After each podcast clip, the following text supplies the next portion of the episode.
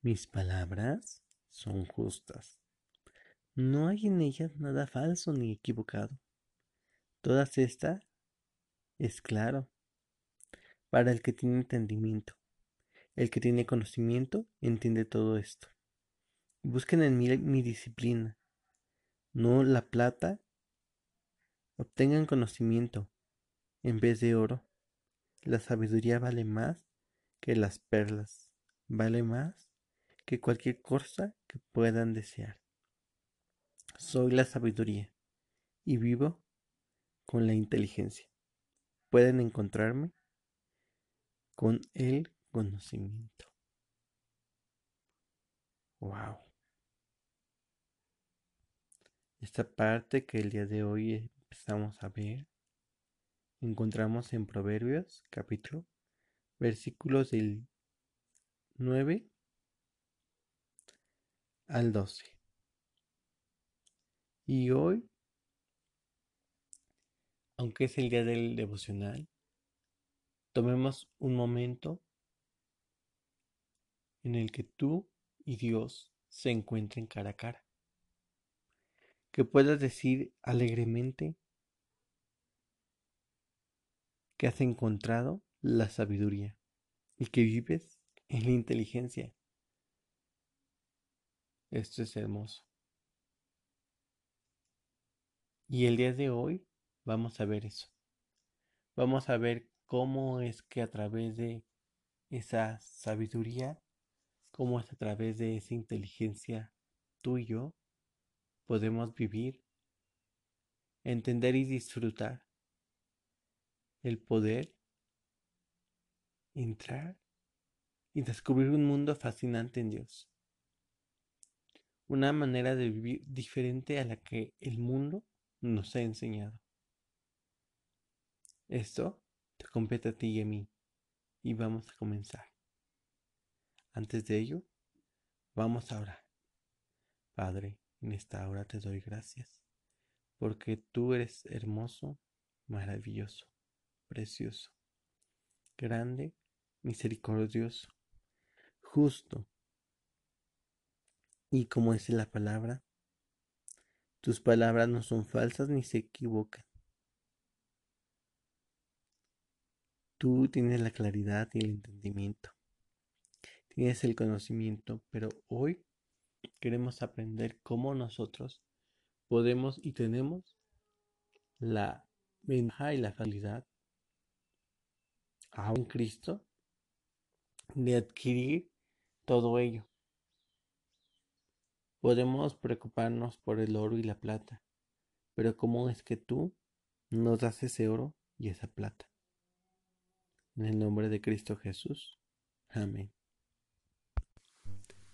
Y la parte del libro de Proverbios nos enseña la sabiduría que Dios le reveló al hijo de David, que se llamaba Salomón.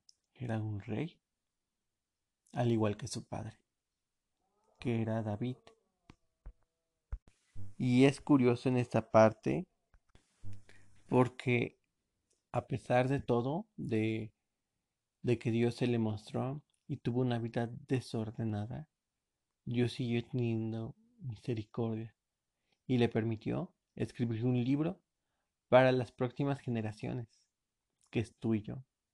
Y esas generaciones pudieran tener un compendio de sabiduría, un compendio de conocimiento por medio de la palabra.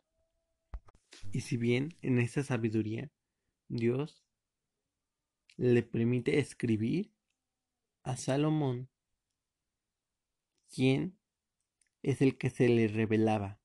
Entendamos algo importante. Esto es Antiguo Testamento.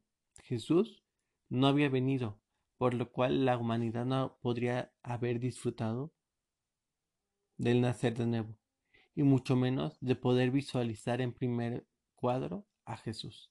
¿Por qué? Porque Jesús no se había revelado, solo había tenido la humanidad un primer cuadro de quién era Dios.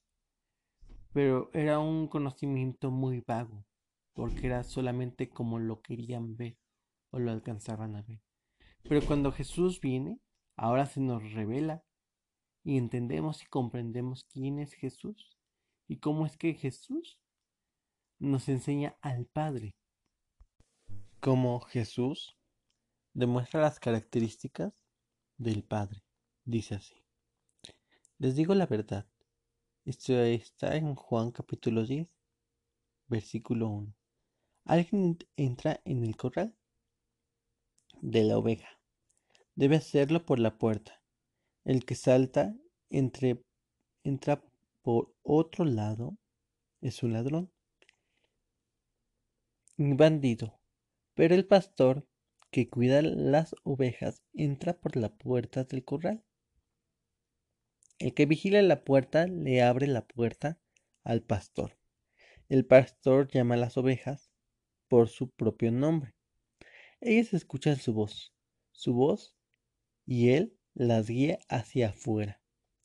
Cuando las ha sacado a todas, el pastor camina delante de ellas y ellas siguen porque conocen su voz.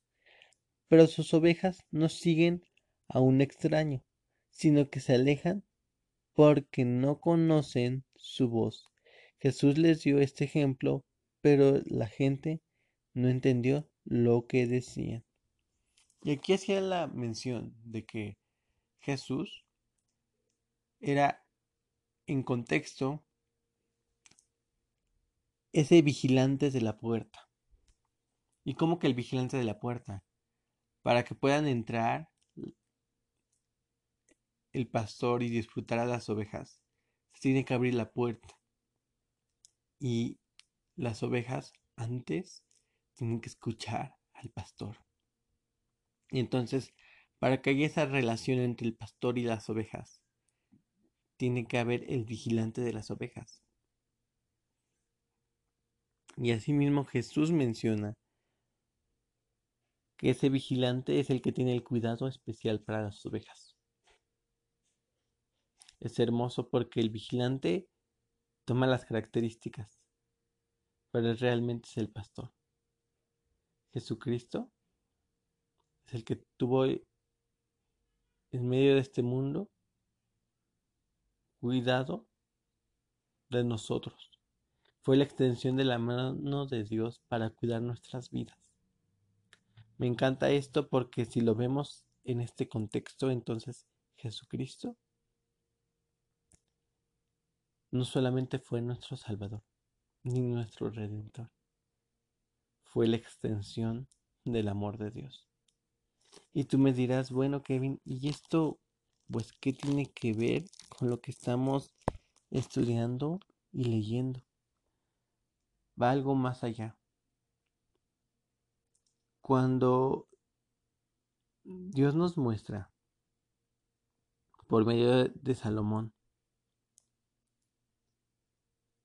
que su deseo ardiente es que obtengamos el oro que no nos es dado por parte de la tierra y la plata, algo tan valioso que la sabiduría, es el conocimiento pero vamos a entender más adelante qué es el conocimiento.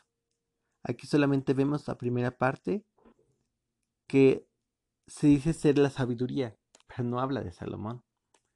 Y que dice que vive en la inteligencia y que la pueden encontrar en el conocimiento y en la prudencia. Más adelante, en Proverbios capítulo 8, versículo versículos desde el 20, dice, voy por el camino correcto, por los caminos donde hacen justicia. Hago prosperar a los que me aman y lleno sus casas de tesoros. Yo fui el primero que hizo el Señor, hace mucho tiempo antes de que comience todo. Me formó en la antigüedad más lejana, antes que el mundo fue creado. Nací antes que existieran los océanos y las fuentes abundantes de agua. Nací antes que fueran formados las montañas, antes que nacieran las columnas, antes que crearan la tierra y los campos, el polvo inicial como el que hizo el mundo. Yo estaba ahí, cuando se estableció el cielo, cuando dibujó el horizonte y puso límites a los océanos. Nací antes que él colocara las nubes en el cielo, forzara las fuentes profundas del océano, cuando le puso límites a las aguas en el mar, los cuales no pueden rebasar. Cuando sentó las bases de la tierra, yo estaba ahí, a su lado, como hábil trabajador. Lo hice sentir feliz todo el tiempo. Se sentía muy feliz por el mundo que había creado. Estaba feliz por la humanidad que colocó ahí. Ahora, hijos, escúchenme.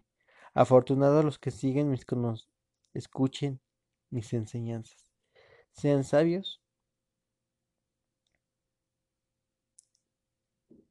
Y me encanta esta parte porque dice así, afortunado el que me escucha, el que presenta mis caminos diariamente. Y esta parte es hermosa porque si estamos leyendo esto, entonces Dios nos está revelando quién es la sabiduría es Jesús mismo. Jesús mismo que está desde la creación del mundo. Jesús mismo que es el plan hecho. Ese plan ya estaba desde el principio, desde la creación. Dios no se sacó de la manga a Jesús desde un inicio. No, lo creó y todo es por Él y para Él. Es algo hermoso porque entonces entendemos que Jesucristo estuvo desde el principio. Y en la parte del Salmos 22, capítulo aún desde el 8 dice así, que dicen que pida ayuda al Señor, a ver si lo salva. Si tanto lo quiere, tendrá que salvarlo. Dios mío, en el momento que salí del vientre de mi madre, y me dio pecho, tú me hiciste sentir seguro. Ha sido Dios desde el día que nací. Cuando salí del vientre de mi madre, fueron tus brazos que me recibieron. Así que no me dejes, especialmente ahora, que el peligro está cerca. Yo no tengo a nadie que me ayude. Y es muy curioso porque habla algo hermoso en esto, que así como tú y yo estamos desde antes de la fundación del mundo y Dios nos conoce, nos conoce hermosamente, así también Jesús. Y nos llama la atención porque entonces Así como Jesús estuvo en el deseo de Dios, fue en el inicio.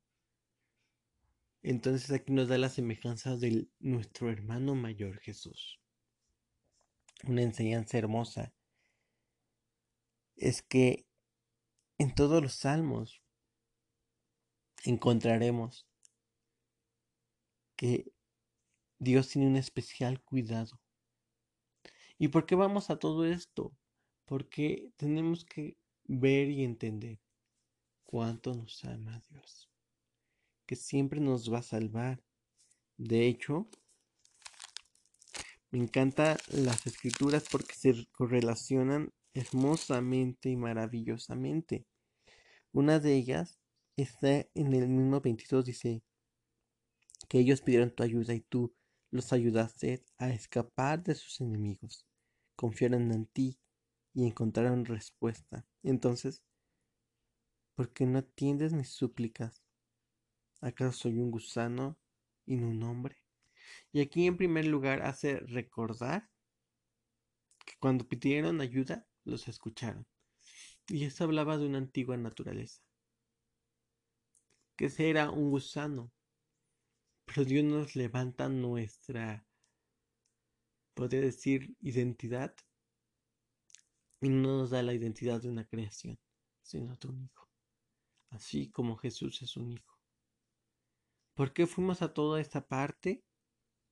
Era para llegar a concluir el día de hoy en algo tan esencial. A la conclusión que está en el libro de Segunda de Corintios capítulo 5 desde el versículo 20 dice así: Así que hemos sido enviados para hablar en el nombre de Cristo.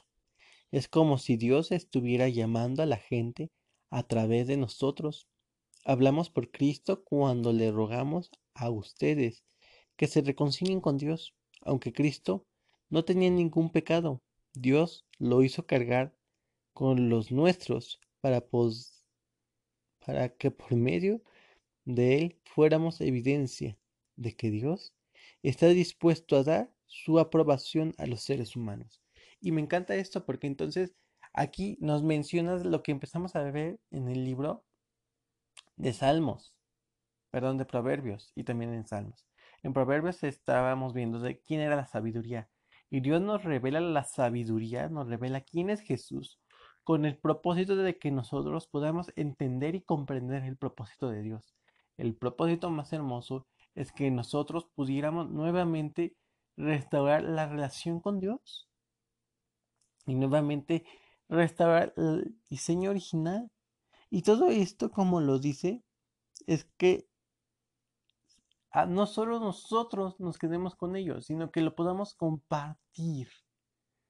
Compartir y compartir el nombre de Cristo. Y tú dirás, bueno, ¿quién era su nombre real? Jesús o Cristo. Su nombre era Jesús. Cristo era como la esencia de lo que era. Cristo es el Salvador. Jesús el Salvador. Jesucristo. Jesús el Libertador. Y es algo hermoso porque nos enseña también que este Salvador, que desde un inicio fue creado con el propósito de restaurar nuestra relación entre el hombre y Dios.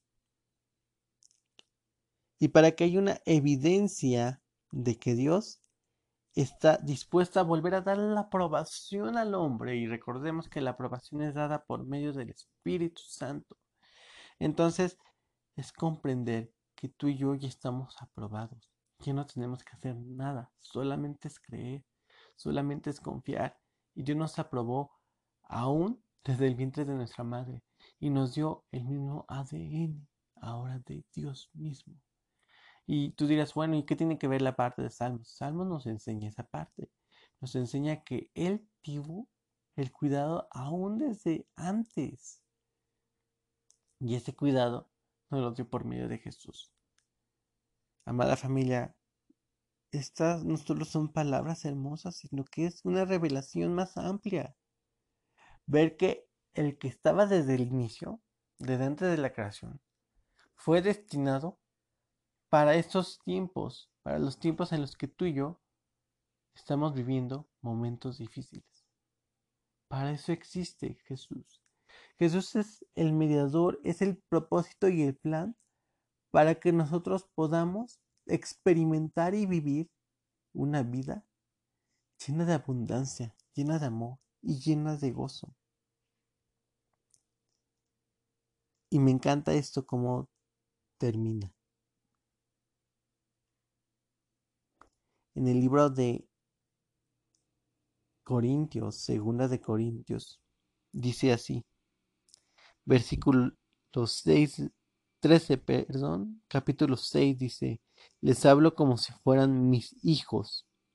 Hagan lo mismo que hemos hecho nosotros. Muéstrenos el mismo afecto.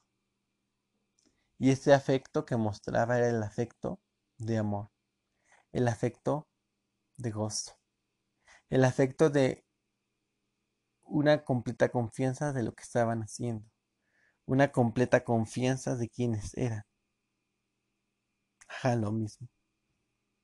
Y les hablo como hijos. Y no es aquí que les está hablando solamente Pablo. Dios mismo nos está diciendo, hagan lo mismo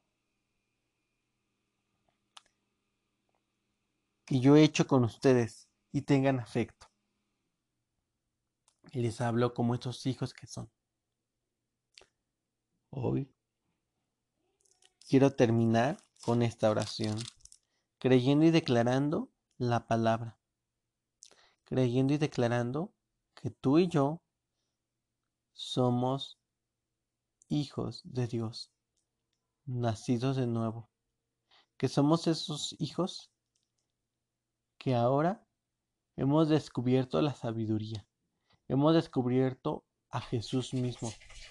Déjenme hacer una oración por ustedes, porque han llegado hasta este punto escuchando estos audios, para tener la confianza que Dios les está dando. Son hijos en los que Dios se agrada por medio de su fe. Son hijos que están guardados y protegidos por medio de Jesús. Son hijos con un cuidado especial. Son hijos. Y Dios los ama.